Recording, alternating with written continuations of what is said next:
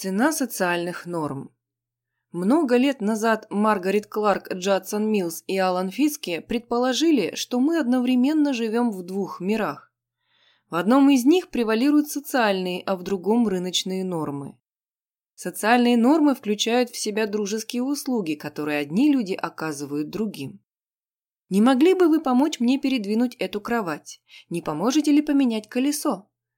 Социальные нормы являются частью нашей социальной природы и отражают нашу потребность в обществе. Обычно они выглядят теплыми и комфортными.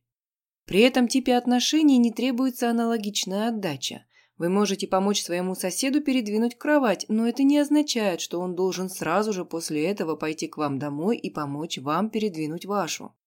Это сродни открыванию двери для другого. Вы оба испытываете удовольствие, а немедленные ответные действия совершенно не требуются.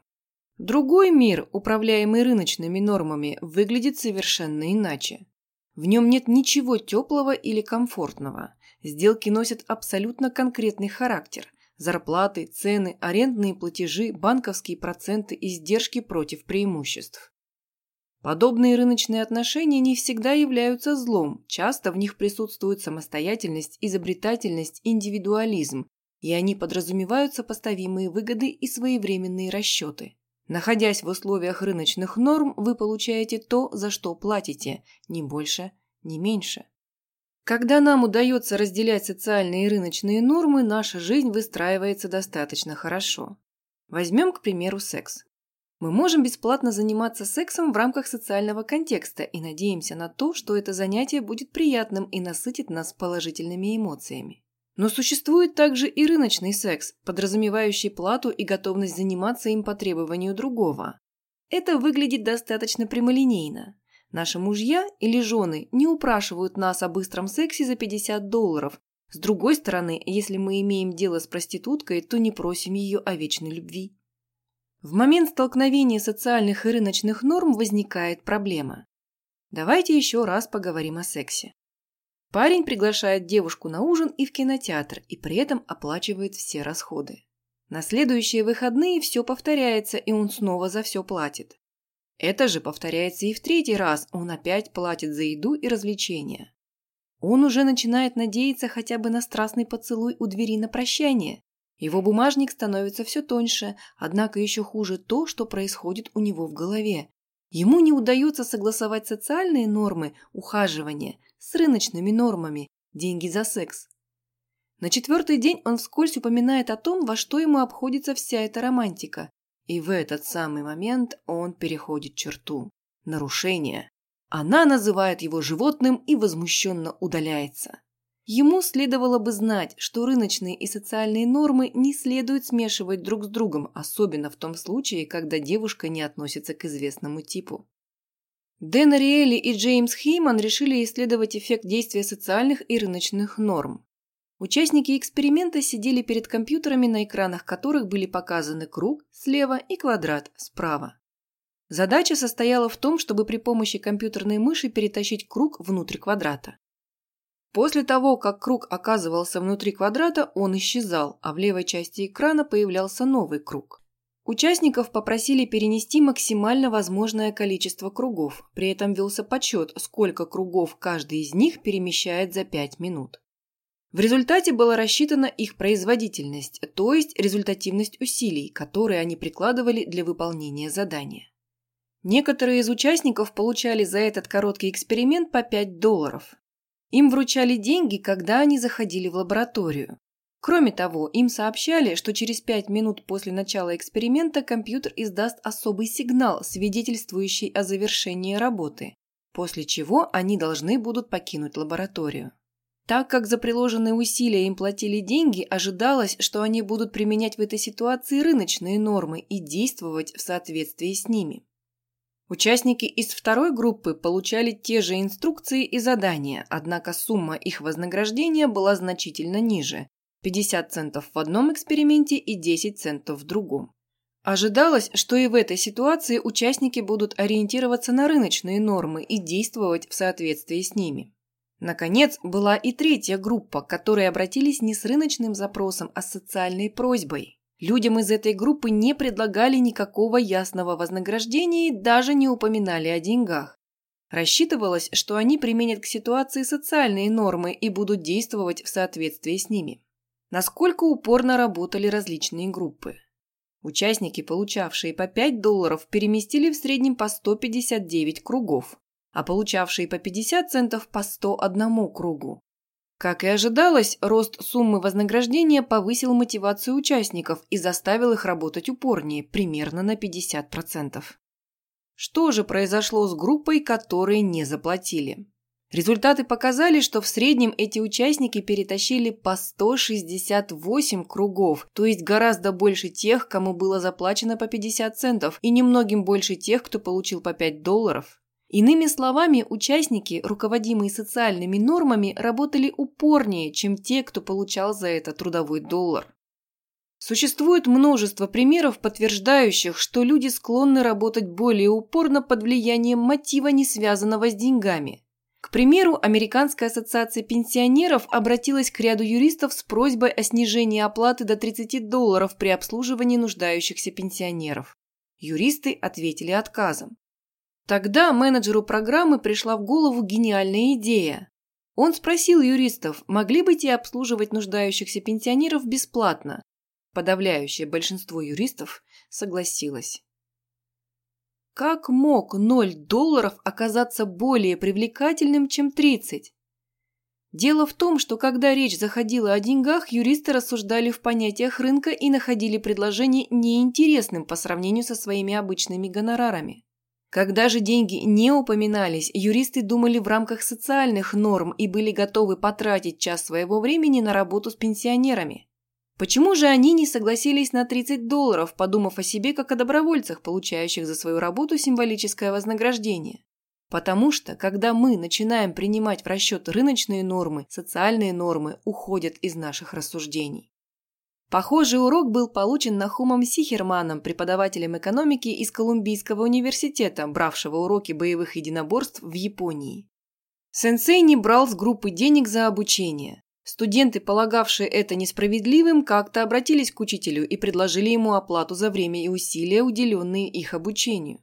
Опершись на бамбуковый посох, мастер тихо ответил, что если бы он назначил цену за свои уроки, то никто из учеников не смог бы с ним расплатиться.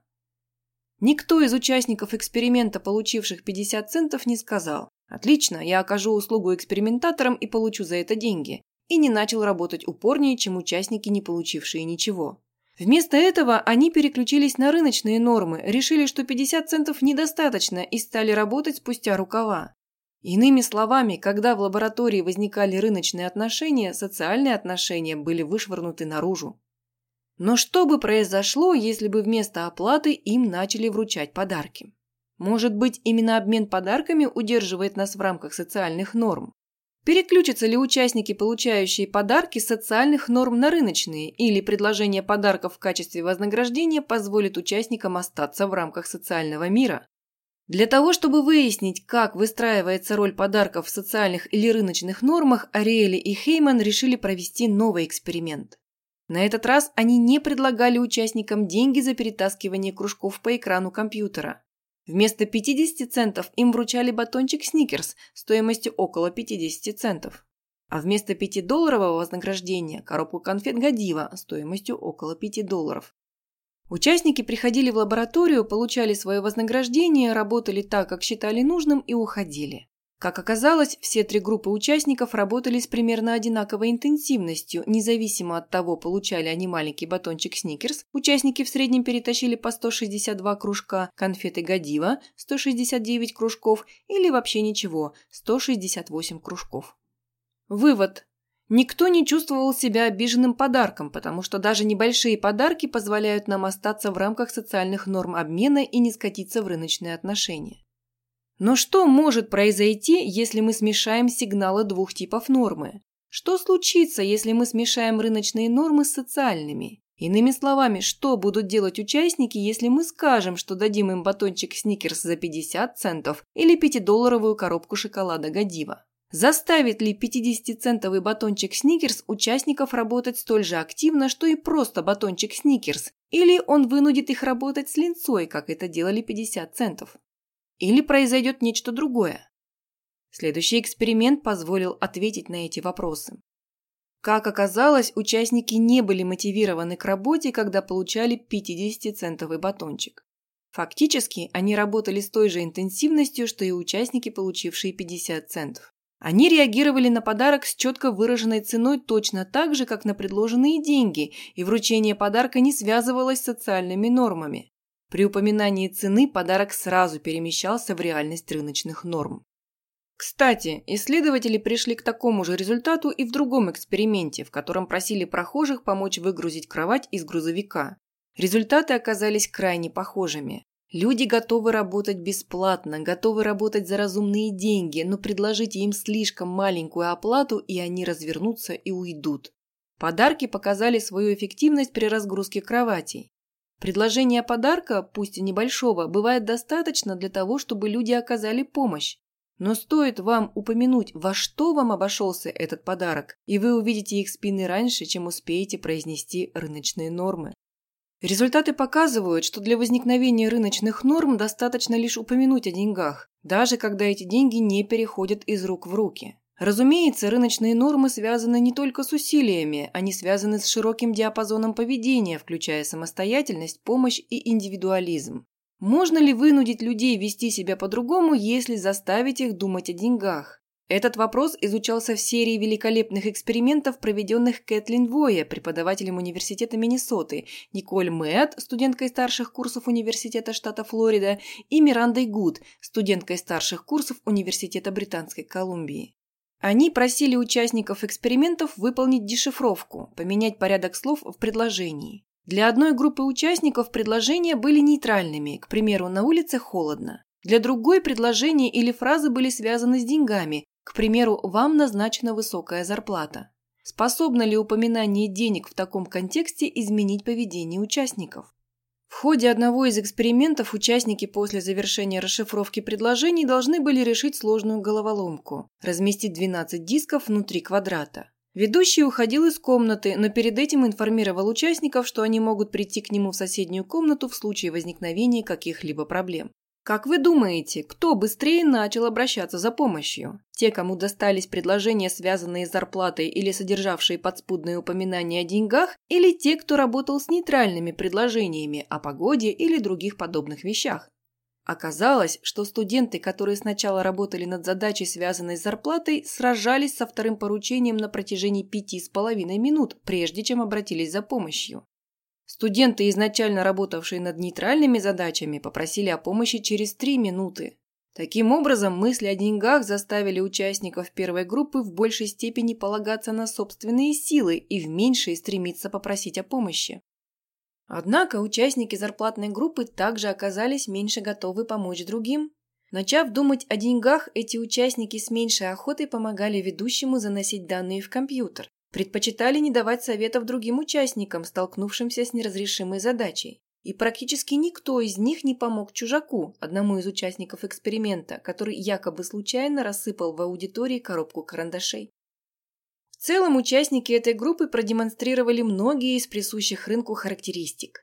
Они выглядели более эгоистичными и самостоятельными, хотели проводить больше времени в одиночестве, выбирали задания, требовавшие личного вклада, а не командной работы, Наконец, они принимали решение о том, где именно хотят сесть, и при этом выбирали места, расположенные максимально далеко от тех, с кем им предлагалось работать вместе. Как оказалось, сама мысль о деньгах заставляет нас вести себя в соответствии с ожиданиями экономистов, а не так, как мы, социальные животные, ведем себя в обыденной жизни. Если вы идете на свидание в ресторан, упаси вас Бог упоминать цены выбранных блюд. Понятно, что они указаны в меню. Да, это упоминание, а следовательно класс ресторана, способно произвести впечатление на человека, с которым вы устраиваете свидание. Но если вы сконцентрируете на этом внимание вашего партнера, то ваше отношение переключится с социальных норм на рыночные. Да, второй участник свидания может не понять, во что вам обходится оплата счета в ресторане. Это цена, которую вы должны заплатить за то, чтобы удержать ваши отношения в рамках социального контекста, а не рыночных норм. Поэтому мы живем одновременно в двух мирах. Первый характеризуется социальным обменом, а второй – рыночными отношениями. И для двух типов связи, присущих этим мирам, мы используем два типа отношений. Более того, как мы уже заметили, включение рыночных норм в социальный обмен приводит к нарушению социальных норм и вредит отношениям. Как только вы допускаете подобную ошибку, возврат к социальным отношениям становится крайне сложным. Если вы предложите теще оплатить ее затраты на ужин в День Благодарения, она будет помнить об этом еще многие годы. А если вы предложите другому потенциальному участнику романтических отношений поделить пополам расходы, связанные с вашим ухаживанием, прекратить хождение вокруг да около и просто переместиться в спальню, то велики шансы на то, что вы навсегда разрушите ваши романтические отношения.